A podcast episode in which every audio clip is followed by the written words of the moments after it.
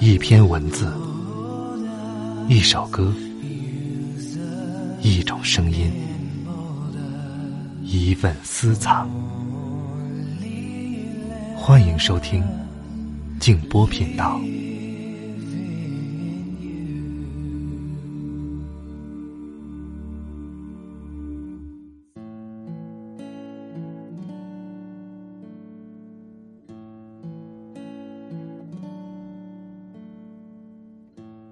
其实，所有纠结做选择的人心里，早就有了答案。咨询，只是想得到内心所倾向的选择。最终的所谓命运，还是自己一步一步走出来的。晚上好，朋友们，我是静波，欢迎来到静波频道。刚才这段话出自东野圭吾的作品《解忧杂货店》。今晚要和大家继续来分享美国心理学博士苏珊·福沃德的经典作品《原生家庭：如何修补自己的性格缺陷》一书。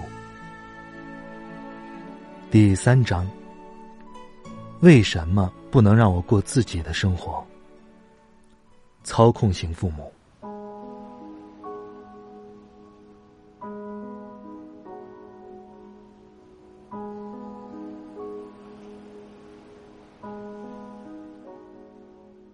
我十分努力，才能获得今天的工作和地位。但是我妈妈，却总把我当成小孩看待。她觉得，我根本不能独立生活。让我们来听一段发生在成年子女和操控型母亲之间的假想对话。这段对话，当然不会存在于现实中，但如果对话的双方，能够诚实的表达他们深藏的感受。他们就有可能会说出以下的话来。成年子女说：“为什么你要这样做？为什么我做什么都是错的？为什么你就不能把我当成大人来对待呢？我不当医生对爸爸有什么影响？我跟谁结婚又和你有什么关系？你什么时候能放手？”为什么每次我做出自己的决定，你都会觉得我是在跟你作对呢？操控型母亲说：“当你想挣脱我的时候，我简直不能形容我有多痛苦了。我我希望你能永远的需要我，我不能承受那种失去你的感觉。你你就是我生命的全部啊！”我担心你会犯下什么无可挽回的错误。看到你受到伤害，我的心就好像被撕裂了。我宁愿死，我也不愿意面对身为失败的母亲的感受。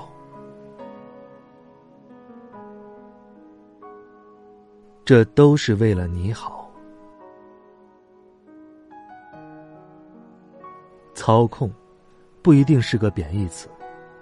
如果一位母亲控制自己蹒跚学步的孩子，不让他走到街道上，我们不能说他是操控型家长，只能说他很谨慎。这种操控十分适时，也十分适度，完全是为了满足孩子对保护和指导的需求。如果这位母亲在十年之后还这样做，适度的控制就成了过度的控制，因为那时。孩子早就可以独立过马路了。如果总是得不到父母的鼓励去做、去尝试、去探索、去掌握以及去承担失败的风险，孩子就会总觉得无助和不满足。在焦虑、胆怯的父母的过度的控制之下，孩子也会变得焦虑和胆怯，很难成熟起来。而当这些孩子步入青少年时期和成人期的时候，许多人仍然无法摆脱对父母一直以来的指导和管控的需求。于是，父母便名正言顺的继续对他们的生活横加干涉和操控，并常常成为孩子生活的主宰。由于害怕不再被孩子需要，许多操控型的父母会尽力维持孩子的无力感，并希望他永不消失。这些父母对于空巢综合征，也就是孩子离家后，父母不可避免的要经历的一种失落感，有一种病态的恐惧。所以说，操控型父母会因为孩子的独立而感到遭到背叛和遗弃。他们将家长角色和自己的人格紧密相连。之所以说操控型父母十分的狡猾阴险，是因为他们经常会把操控伪装成关心。一些常见的说辞有：“这都是为了你好，我这样做都是为了你。正因为我这么爱你，所以……”其实。表达的都是同一个意思，我这样做是因为我太怕失去你，所以我宁可让你生活在痛苦中。直接控制没什么特别之处，它是一种公开的、具体的，甚至是赤裸裸的控制。按我说的做，否则我就不再理你；按我说的做，否则我再不给你钱花。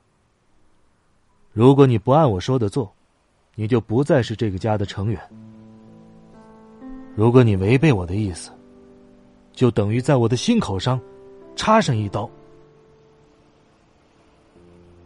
直接控制，就是如此简单直接，毫无掩饰。直接控制经常包含着威胁、恐吓和羞辱。面对直接的控制，你的感受和需要。必须要服从于你父母的感受和需要，你就像是收到了最后的通牒。你的意见毫无价值，你的需求和愿望也无关紧要，在你和父母之间存在着严重的权力失衡。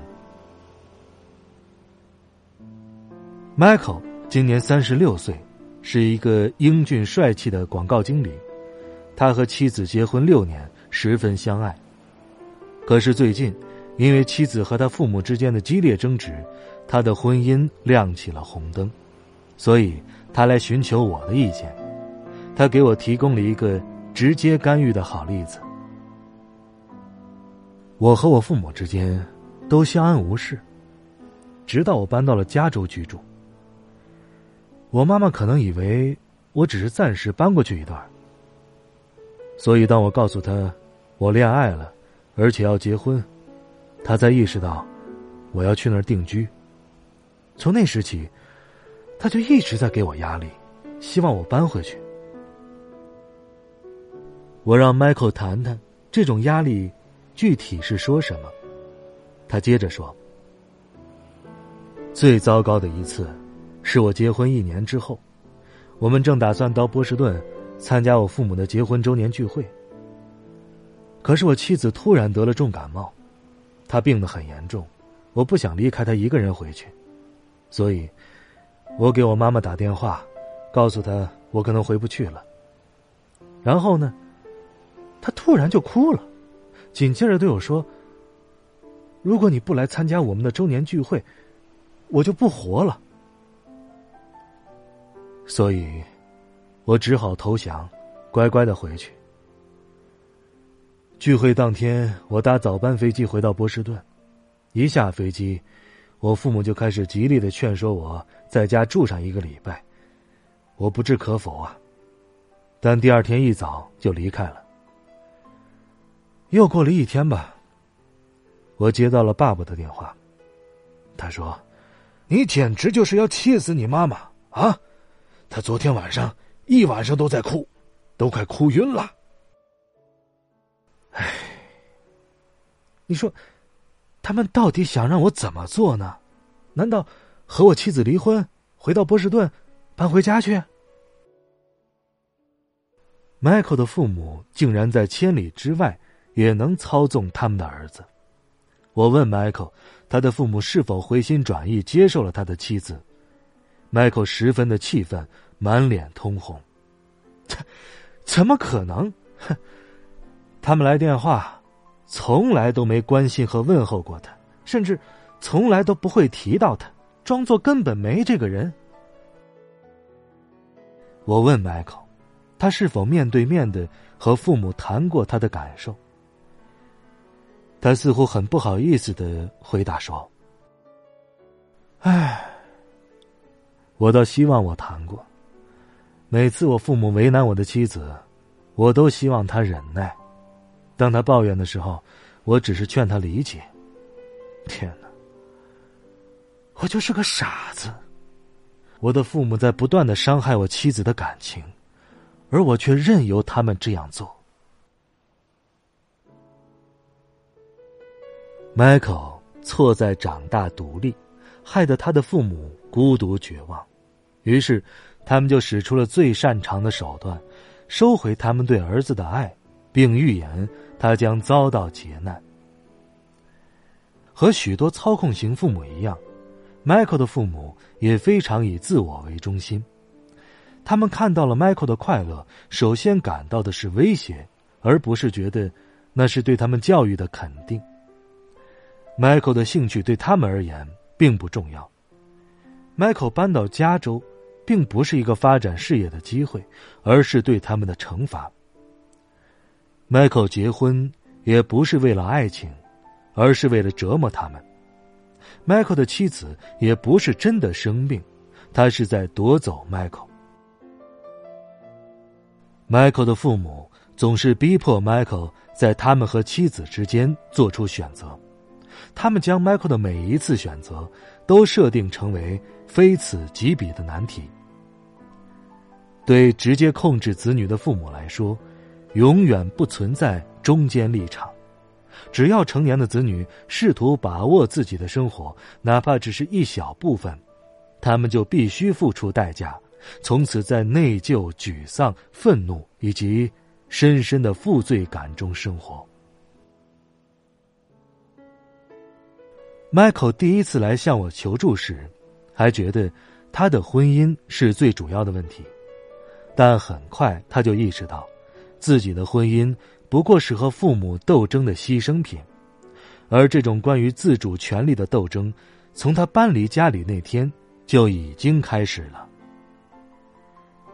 对于操控型父母来说，子女的婚姻是极具威胁性的。他们将子女的配偶视为争夺子女感情的竞争对手，与之发生激烈的战争，而子女为了兼顾两边的关系，往往腹背受敌。有些父母会极力批评、讽刺子女的婚姻，并预言其必然失败；有些父母会拒绝承认子女的配偶，甚至于无视其存在，正如 Michael 的父母。还有些父母则会直接骚扰对付子女的配偶。父母的这些伎俩很容易引发夫妻间的矛盾，并动摇婚姻的关系。这种情况并不少见。